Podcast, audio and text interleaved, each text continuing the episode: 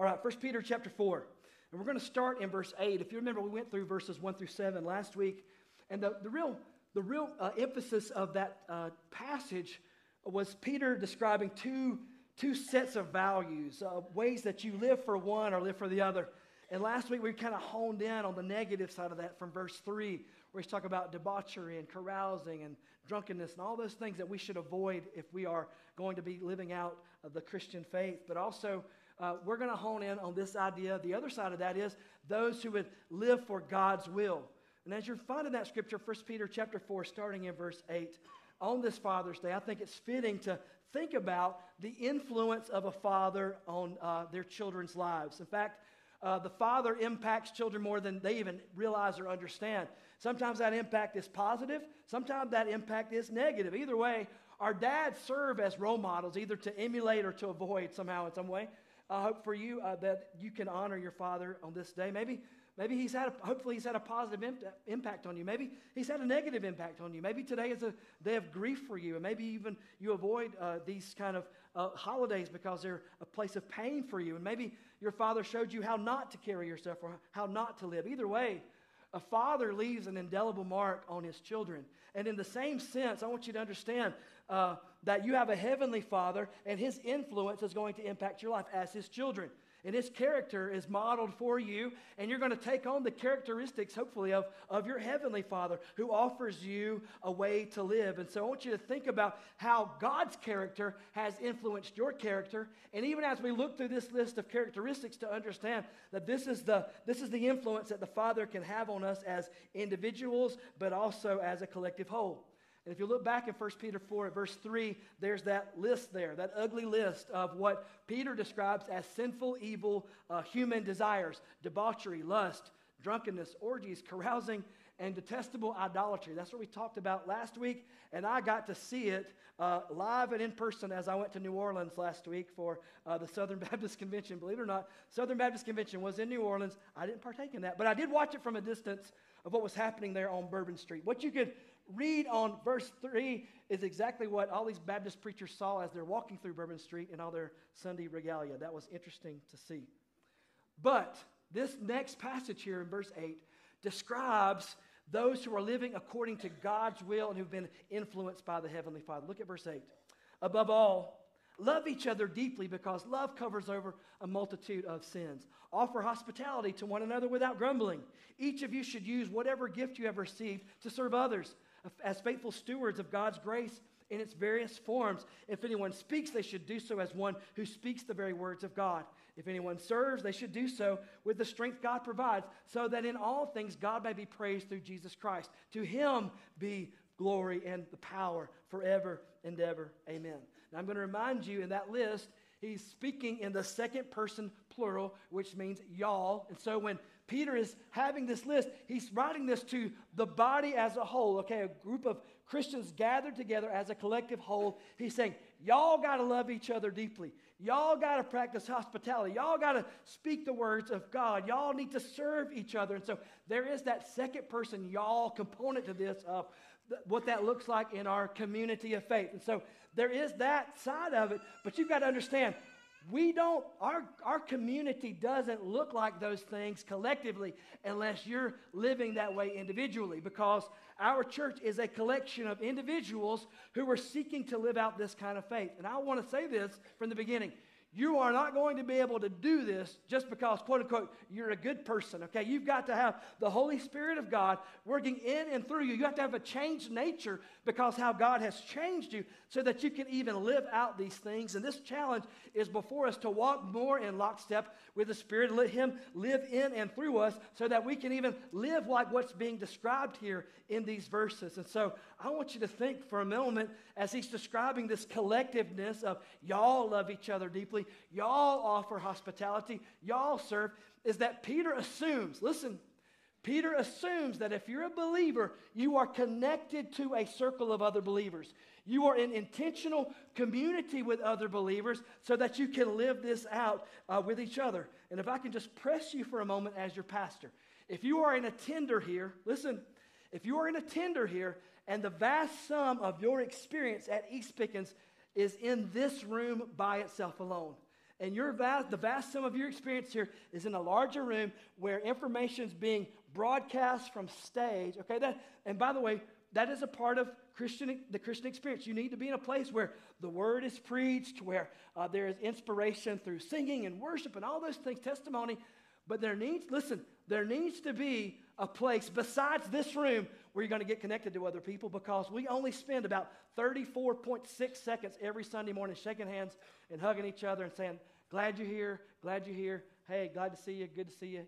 If that's what, if that is the sum of connection for you at this church, you are sorely missing out on everything God has for you because you're meant to be in the context of a community where you can operate in this way with each other. And that just means you got to do life with other people. If I can press a little further to say, You've got to be in some circles outside of this room. You've got to be in a connection circle, worship, connect, serve, and share. You've got to be in a connect group, a small group, Sunday school class, home group, whatever it looks like, where you got the Bible open and you're doing life together and you're able to love each other deeply. You're able to practice hospitality together. You're able to speak the words of God to each other. That is an important dynamic. And that just doesn't happen in this room. You've also got to be in another circle, a circle of ministry or mission where you are collectively gathered, locked arms with other believers, working for the gospel, working for the mission to advance the kingdom somehow on this campus or off this campus in the name of Jesus, ministering to other people. That's the relationships that you have to cultivate on a connect a group or on a ministry team or a, or a mission team. Now, again, he's saying here uh, that this collective sense, this should be a description of our communities as we're doing life together. And we're not going to live for the evil human desires described in verse 3, but we're going to live according to God's will. And this is where we look in at verse 8. Look at verse 8 again. The first thing he says here is that those who live in accordance to God's will will love deeply. Above all, he says, love each other deeply because love covers over a multitude of sins. Proverbs 10 12. Hatred stirs up conflict, but love covers all wrongs. This this is a beautiful way to tell uh, the, the deep love that someone has is when they're, listen, when they're willing to forgive somebody else, when they're willing to cover over, if you will, delete, if you will, reset somebody in their sin. This doesn't mean uh, like what Achan did in Joshua 7 of covering up his sin in this way. It's meaning to take that offense and even though you've been hurt, to cover over that sin and to move in, intentionally on your behalf to love somebody enough to forgive them even when they hurt you. I mean, has God loved you like that? When you sinned against him. When you sinned against the heart of the Father, and He still chose to deeply love you, when He sought out reconciliation to you, when He offered forgiveness, and because He loved you, was willing to wipe away the offense and wipe away eh, the sin of your life and, and offer you forgiveness. He covered them by His blood and he bore his bore our sins on the cross. And if you think about it this is the ultimate act of a deep love. He said in verse 8 for us to love deeply by covering over a multitude of sins. This is the deepest love we have of seeing uh, what god has done for us as he has chosen to forgive us because he loves us. And by the way i'll say it again. I said it a couple weeks ago. It's not a matter of if somebody hurts you in this church. It's a matter of when somebody hurts you in this church if you're going to be do, doing life in circles and you're going to be getting close to people, you're just going to bump up over each, into each other with your sinfulness. And there's going to be a times where the pastor hurts you, the pastor offends you, somebody in your Sunday school class hurts you, says the wrong thing, does the wrong thing. And what, listen, when that happens, you have a, one of two choices. You either respond in kind when somebody slaps you in the face. Uh, the world will mostly applaud you when you slap them back and say, Yeah, they deserved it, but what did Jesus say to do when somebody hits you in the face? He said, Turn the other cheek. That's not passivity, by the way. That's an active, intentional effort to not hold that against, listen, to not hold that against them. And to say, even though, listen, even though you've hurt me, I choose to forgive you and to love you anyway.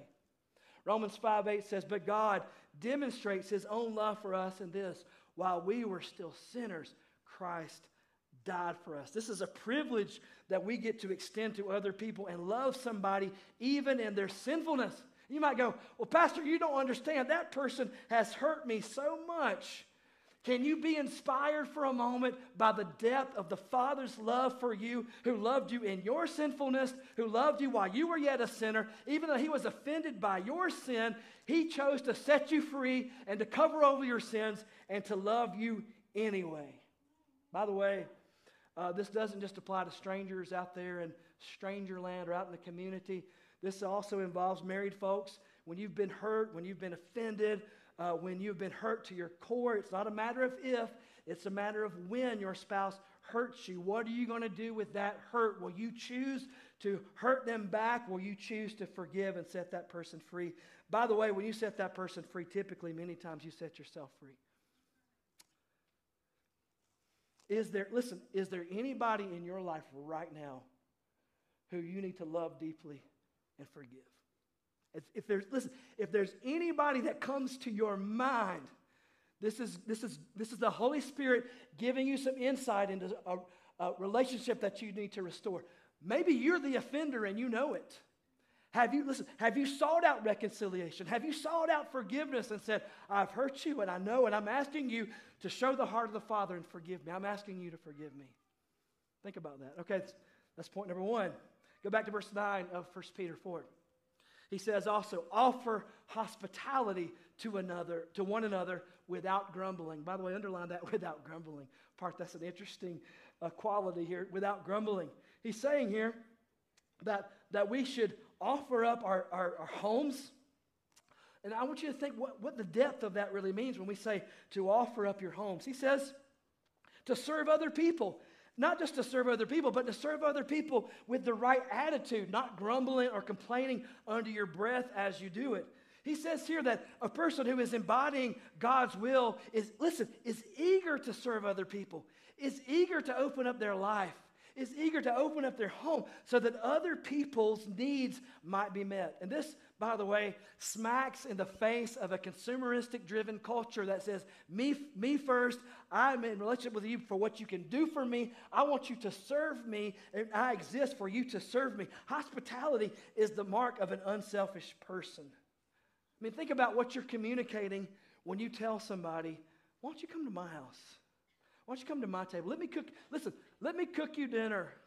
Let me, let me let you into my world. I mean, think about what you're saying. When you invite somebody into your home, it's not just your home, it's actually your life. I mean, we live in a cocooning time where people just don't let people into their homes much anymore. Uh, just the other day, I was driving down one of the side roads here in Pickens, and I saw a big front porch, and I saw some elderly people, and you could tell they had just arrived, and some old folks were sitting on the porch just reconnecting and talking about life. And I thought, man, I haven't seen that in a while. That's a shame, isn't it? That's what those big front porches are for, by the way, in our southern culture, for people to hang out and just reconnect and spend time together like that.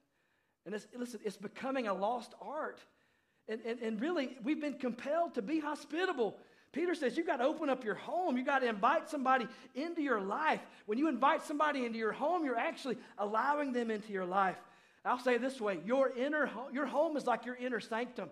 It's, it's really where you are, who you really are. And if you're hesitant to pe- let people into your home, maybe you need to think about why am I not, my, why do I not want people into my life? What's the source of that hesitation? Some of us might be embarrassed by the you know, physical uh, state of our home. Maybe we're embarrassed of our real family situation. Maybe uh, we come to church with this mask on and we like put it, know, we kind of let this facade be known that we got it all together and we're perfect people. And if we let somebody into our house, they see all the piles of clothes and they see the disheveledness of it and they'll think something's wrong with us. I don't know. Maybe, maybe we're just too busy. By the way, if you're too busy for intimate relationships, then maybe you're just a little too busy. And there aren't any shortcuts to intimacy. That's time and effort and intentionality. So I just ask you, as a member of this church, when's the last, listen, when's the last time you sought out somebody uh, from this church to share a meal or to come over to the house and just grab a sandwich? You know what I mean? Like just hanging out together. This, this beautiful picture of doing life together, to share our home, to share our life with other people without grumbling. And I'll just put it this way I can horsewhip you to do it. I can make you do it somehow. I can make you feel really bad for not sharing your life. But honestly, what Peter's describing here is if you've experienced, listen, if you've experienced the hospitality of God and the intimacy of God, then you want to extend that to other people around you. Love the Lord your God with all your heart, soul, mind, and strength. And the second is like it to love your neighbor as yourself, to love each other and to love people in this community means to allow them into your life and to do so cheerfully. Open your home, open your life, demonstrate the gospel to each other, and let your lives be open to each other. Did you know in 1 Peter or 1 Timothy chapter 3, verse 1, Paul actually says that if you want to be a leader, you can't, listen, you can't be a leader if you don't practice hospitality. Listen to this from 1 Timothy 3, verse 1. Here's a trustworthy saying Whoever aspires to be an overseer desires a noble task. Now, the overseer is to be above reproach, faithful to his wife, temperate, self controlled, respectable, listen, hospitable, able to teach. In other words, if you want to be a leader, if you want to be a pastor, a leader in the church, then you've got to be willing and open to open up your home and open up your life to others. Man, I want to challenge you over this next month, the month of July, to take the initiative and hang out with somebody here from church. Maybe somebody you haven't hung out with before, but to open up your life in such a way and spend some time with someone and get to know some new people. Thirdly, verse 10 a person who's living in God's will will serve others in their spiritual giftedness. Verse 10 Each of you should use whatever gift you have received to serve others as faithful stewards of God's grace in its various forms. Now, again, we talk about four dynamics here of Christian growth to be involved in worship, to be connected in a small group, but also this third one is about serving other people. Well, from what we're reading the scriptures, that if you are a believer, God has given you a gift through the Holy Spirit of ministry to be used in this church. It might be the gift of encouragement, it might be the gift of teaching, it might be the gift of administration. Whatever that gift is, God has given that to you, yes, as a ministry to Him. But look at what it says again in that verse. Peter says to, that God has given you a gift to serve others. Like, like there's a, a function of God's giftedness in your life so that you might serve somebody else in Jesus' name, that you might demonstrate the gospel and lay down your life and serve somebody else in Jesus' name. This is a part of our Christian responsibility to serve each other. I mean, I can't think, help but think about John chapter 13 when it says that Jesus showed his disciples the full extent of his love and he took out his outer garment and he tied it around his waist and he got down on his knees and he began to wash the disciples' feet as a, as a demonstration of the full extent of his love for his disciples. And God has, listen, God has gifted you, God has given you abilities, God has given you a disposition, God has given you strength and qualities to be leveraged and to be used for the kingdom and to serve other people in Jesus' name. How, listen, how are you using your gifts for God's kingdom today? How, how are you using the abilities God has given you to serve other people? Listen to this from Romans chapter 12. Paul speaking here, verses 4 through 8. For just as each of us has one body with many members, and these members do not all have the same function, so in Christ we, though many, form one body, and each member belongs to all the others. We have different gifts according to the grace or the gifts given to each of us. If your gift is prophesying, then prophesy in accordance with your faith. If it's serving, then serve. If it is teaching, then teach. If it is to encourage, then give encouragement. If it is giving, then give generously. If it is to lead, do it diligently. If it is to show mercy, do it cheerfully. All of this just smacks against the consumeristic culture that we live in where people even view church, I come to church to be served, as, a, as opposed to seeing church as a conduit by which you might serve other people. Let me ask you a question. Did you, listen, are you coming here to serve others or are you coming here to be served? It's a good question to consider as you think about this passage. God has brought you here for a reason. And I don't believe God brings you to a church so that you can pull up a cushy chair and just enjoy the doctrinal buffet every Sunday. I don't think that's what it's for. I'm, listen, I'm here to teach you, I'm here to pour into you, but I'm also here to empower you and to equip you to use your gifts to reach other people for God's glory, to roll up your sleeves and serve other people. And you've got to discern that gift and seek out opportunities to serve other people for the glory of God. Notice also, go back to that verse again. He calls this a stewardship. Verse 10 Each of you should use whatever gift you have received to serve others. Listen, as faithful stewards of God's grace in its various forms. Now, think about this idea of stewardship. In other words, my giftedness, my qualities, my, my strengths, my abilities have been given to me, and they've actually been given to me on loan from God.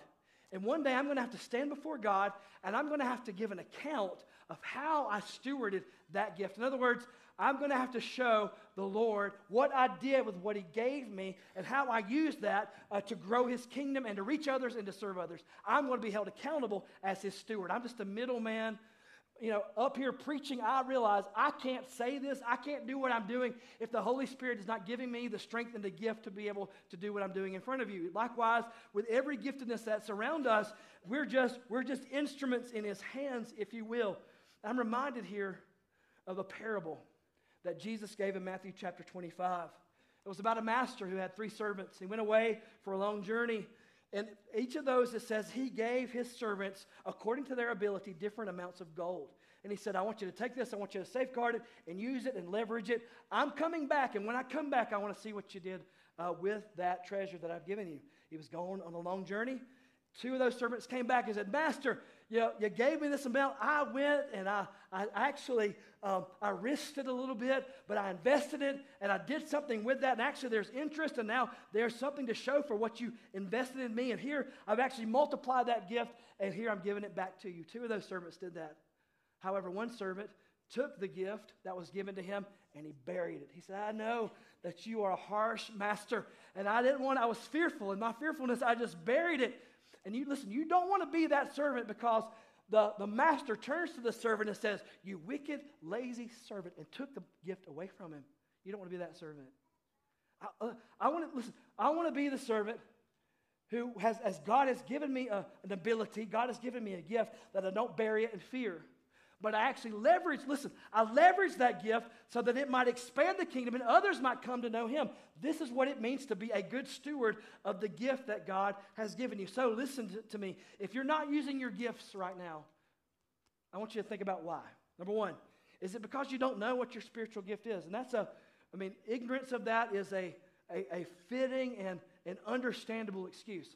I want to help you. If you don't know what your spiritual giftedness is, you come find me after this service or go to the next steps area in the back here. Somebody from our discipleship team has tools. We have an assessment that you can take and help you figure out what your spiritual giftedness is so that you can use that for God's glory. Maybe it is because you don't know your gift.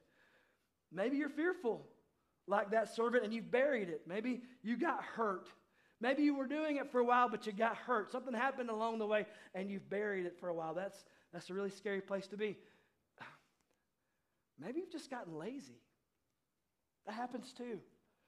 Or, or maybe you just got busy and make, didn't make that a priority.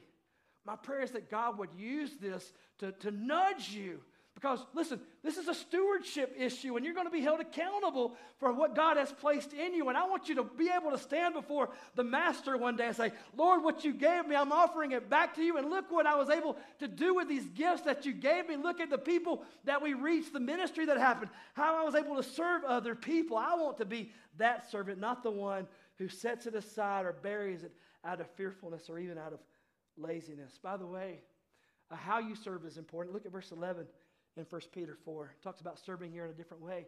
Verse 11, he says, If anyone speaks, they should do so as one who speaks the very words of God. We'll get there in a moment. If anyone serves, here's another quality here. If anyone serves, they should do so with the strength God provides, so that in all things God might be praised through Jesus Christ. In other words, my motivation of how I serve is really an act of worship. You know, we think of worship as being songs and you know, you know the, the dynamic of a Sunday morning experience as worship.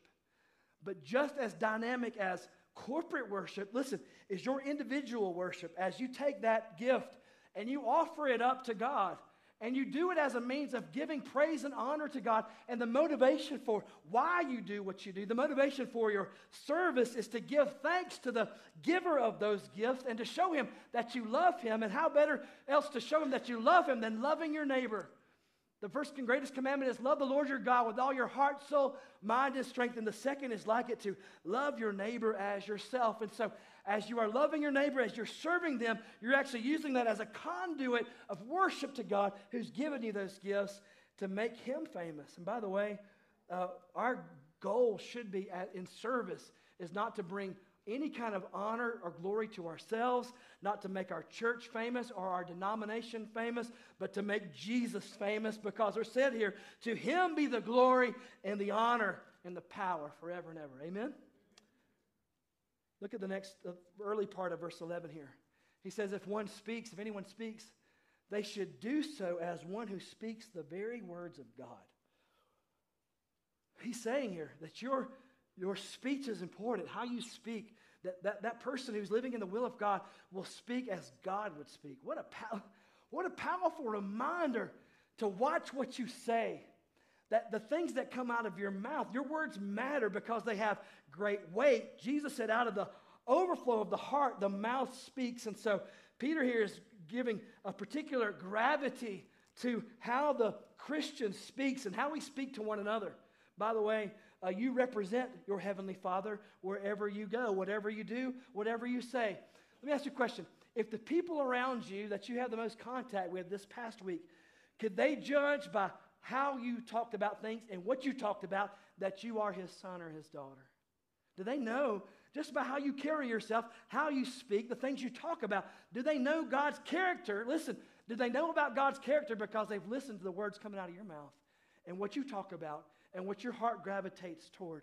Because if that's the case, we need to be so careful as believers that we don't get caught up in haughty talk or dirty talk or false talk or useless conversations, but our words are actually useful to build up people, to encourage people, and not to tear them down, that the truth might ever be on our lips and that we might represent Jesus with our mouth. Listen to this from Ephesians 5, uh, Ephesians 4 from Paul here, verse 25 and 29 of Ephesians 4. Paul says, Therefore, each of you must put off falsehood and speak truthfully to your neighbor, for we're all members of one body. Verse 29 Do not let any unwholesome talk come out of your mouths, but only what is helpful for building others up according to their needs, that it may benefit those who listen. Wow. Uh, I, know many of you uh, have kind of kept up with the story of my father. My father has Alzheimer's, and we're in the latter stages of that, and he's you know, been bedridden for quite some time now. And so I have begun to embrace uh, the impact that my father has had on this community. I, I, probably have at least three or four people come up to me weekly, whether at Walmart or just in conversation and passing, and they ask me, How's your dad? How's your dad? How's your dad? And I'm always giving the update. And I hear, I hear this regularly. Your dad was such an encourager. You, you, I, I've heard people say this multiple times. I never heard one harsh word come out of your father's mouth. I never, I never heard your dad say one bad thing about anybody. And that has made a great impact on me as I think about my father as an encourager, the way he spoke and how he carried himself. And I want to carry myself in the, in the same way. Because listen, as Peter describes here, there is a one to one relationship between uh, how you talk and how people think about your heavenly father. In the same way, I think that was at the individual sense here. But in the same way, collectively, we've got to be careful that what we talk about here uh, under this roof are the words of God. And what I mean by that is uh, that we stand on God's holy word, uh, that we're not going to be given in to clever, alliterated entertainment here, let, let our ears be tickled. Uh, but we're going to gather together and we're going to mine the, the deep truths of God that come out of His Word. And Christian books are good, Christian videos are good, but listen, if they're not anchored in the Word of God, uh, we need to be very careful about what we teach in our small groups. We don't need to use speculative materials that, that don't spend the majority of the time. Listen, if the majority of what you're watching in a video lesson or whatever isn't spent uh, grounded in the Word of God, you need to just pull that, uh, pull the plug on that on that video because this. Listen, if I don't have this, I got nothing to say on a Sunday morning. You understand what I'm saying? We're we're rooted here, and this is how we need to be rooted in our time together, anchored in the Word. And I get nervous at so called preachers or pastors on social media who don't even seem to have their Bibles open and it's all a bunch of stories and, you know, just kind of fluff kind of stuff. But if, if, if, you, if, if the person you're listening to has got a new word from God and it's not anchored in here uh, in the truths that we've been given for the last 2,000 years and they've been given a new word or a new understanding, you better be careful. Uh, because we need to speak the words of God over each other and to each other as we have here and use discernment uh, that, that really uh, puts the center of our focus on God's word and what he has for us as the anchor of community of truth for our, our, our fellowship of, of faith. Amen? The last thing I want to say is actually from verses 12 through 19. And the reason why I'm going to summarize this one point in this is that verses 12 through 19, if you've been here over the past few months, you know we have been really deep in 1 Peter. And really, 12 through 19 is a summary of all the things we've been talking about over the past few weeks about expecting hardship, expecting difficulty as we are Christians. But I want you to hear this dynamic. And there's a phrase here in verse 16, particularly, that I think is important for us as we think about our collective uh, qualities as a community of faith. It says in verse 12, Dear friends, do not be surprised at the fiery ordeal that has come on to you or to test you, as though something strange were happening to you, but rejoice inasmuch as you participate in the sufferings of Christ so that you may be overjoyed when his glory is revealed. If you're insulted because of the name of Christ, you are blessed. For the Spirit of glory and of God rests on you. If, you're, if you suffer, it should be as, not as a murderer or a thief or any other kind of criminal or even as a meddler. However, if you suffer as a Christian, do not be ashamed, listen, but praise God that you bear the name. I love that phrase, that we bear the name of Christ. And this is the last point that as a believer, we all, as, as a community of faith and as individual believers, we bear the name of Jesus. For it is time for judgment to begin with God's household. And if it begins with us, what will the outcome be for those who do not obey the gospel of God? And if it's hard for the righteous to be saved, what will become of the ungodly and the sinner? So then, those who suffer according to God's will should commit themselves to their faithful Creator and continue to do good again, in summary of what we've talked about over the last nine weeks or so, is that we should take seriously uh, that we are God's representatives in the world. We bear the name of Jesus. You know, in Antioch, they were first known as Christians, which means it was actually a derogatory term at that time, but it meant little Christs that we as we as we carry ourselves are working apologetic for the gospel and how we how we conduct ourselves as individuals but also how we live in christian community here together. As we described this over the past few months that we identify with jesus and the world may not respond favorably uh, to us representing christ in this way. We might be mistreated uh, we, we might be accused of, of doing the wrong thing. We might be insulted. We might be called meddlers ones who stir up trouble but if we have to encounter suffering, we understand that Jesus had to suffer on this earth. And so we identify in our suffering with the suffering of Jesus. But Peter reminds us listen, this is where I want to land. Peter reminds us, just in that little passage there, that no matter how we are treated, we should not be ashamed for bearing the name of Jesus because we bear his name and we have, listen, it is a privilege, Christian. It is a privilege to bear the name of Jesus. We are his representatives. We are his hands, we are his feet, we are his mouthpiece. And so we should do so with great boldness and great, great confidence and don't be afraid, even if the world tries to, to shame us. I mean, are you ashamed of Jesus? And what I mean by that is in the public square, in the public sector, off this campus, at your work, in your neighborhood, among the people that you do life with. Do they know that you are a Christian? Do you try to keep your faith a secret from the people around you? Are you ashamed of that? And I want you to take a moment to, to really take stock of what you have done in the name of Jesus and for the name of Jesus at this moment, that you have represented him. Remember, I told you at the very beginning of the message that fathers, whether they acknowledge it or not, or all fathers have an influence on their kids, good or bad. And by the way, all of you, are, if you're a believer, uh, you don't have a choice of whether you have an influence or not in the world. You have an influence. Is it going to, listen, is it going to be a positive influence of what it means to be a Christian? Or listen, or will your life serve as a model of what not to do and how not to be a Christian? I want you to think about that. Something heavy to chew on as we close out today. Because the responsibility is a, is a privilege, but it's a responsibility to bear. I bear the name of Jesus. We bear that name. How will we bear it? How will you bear it individually? How will you carry yourself? And how will, listen, how will we represent the name of Jesus together as a community of faith? So, in, in thinking about that list, are we loving deeply? Are we a forgiving people? Are you a forgiving person? Is there anybody who needs forgiveness in your life or that you need to seek out reconciliation? Are you cheerfully hospitable? I mean, have you opened up your, your life to others? And open up your home to others? Are you serving others in your spiritual giftedness? Are you speaking as God would speak? Uh, do you represent him by your words? Are you seeking to honor Jesus and make him famous? And how are you bearing the name of Jesus to the people around you?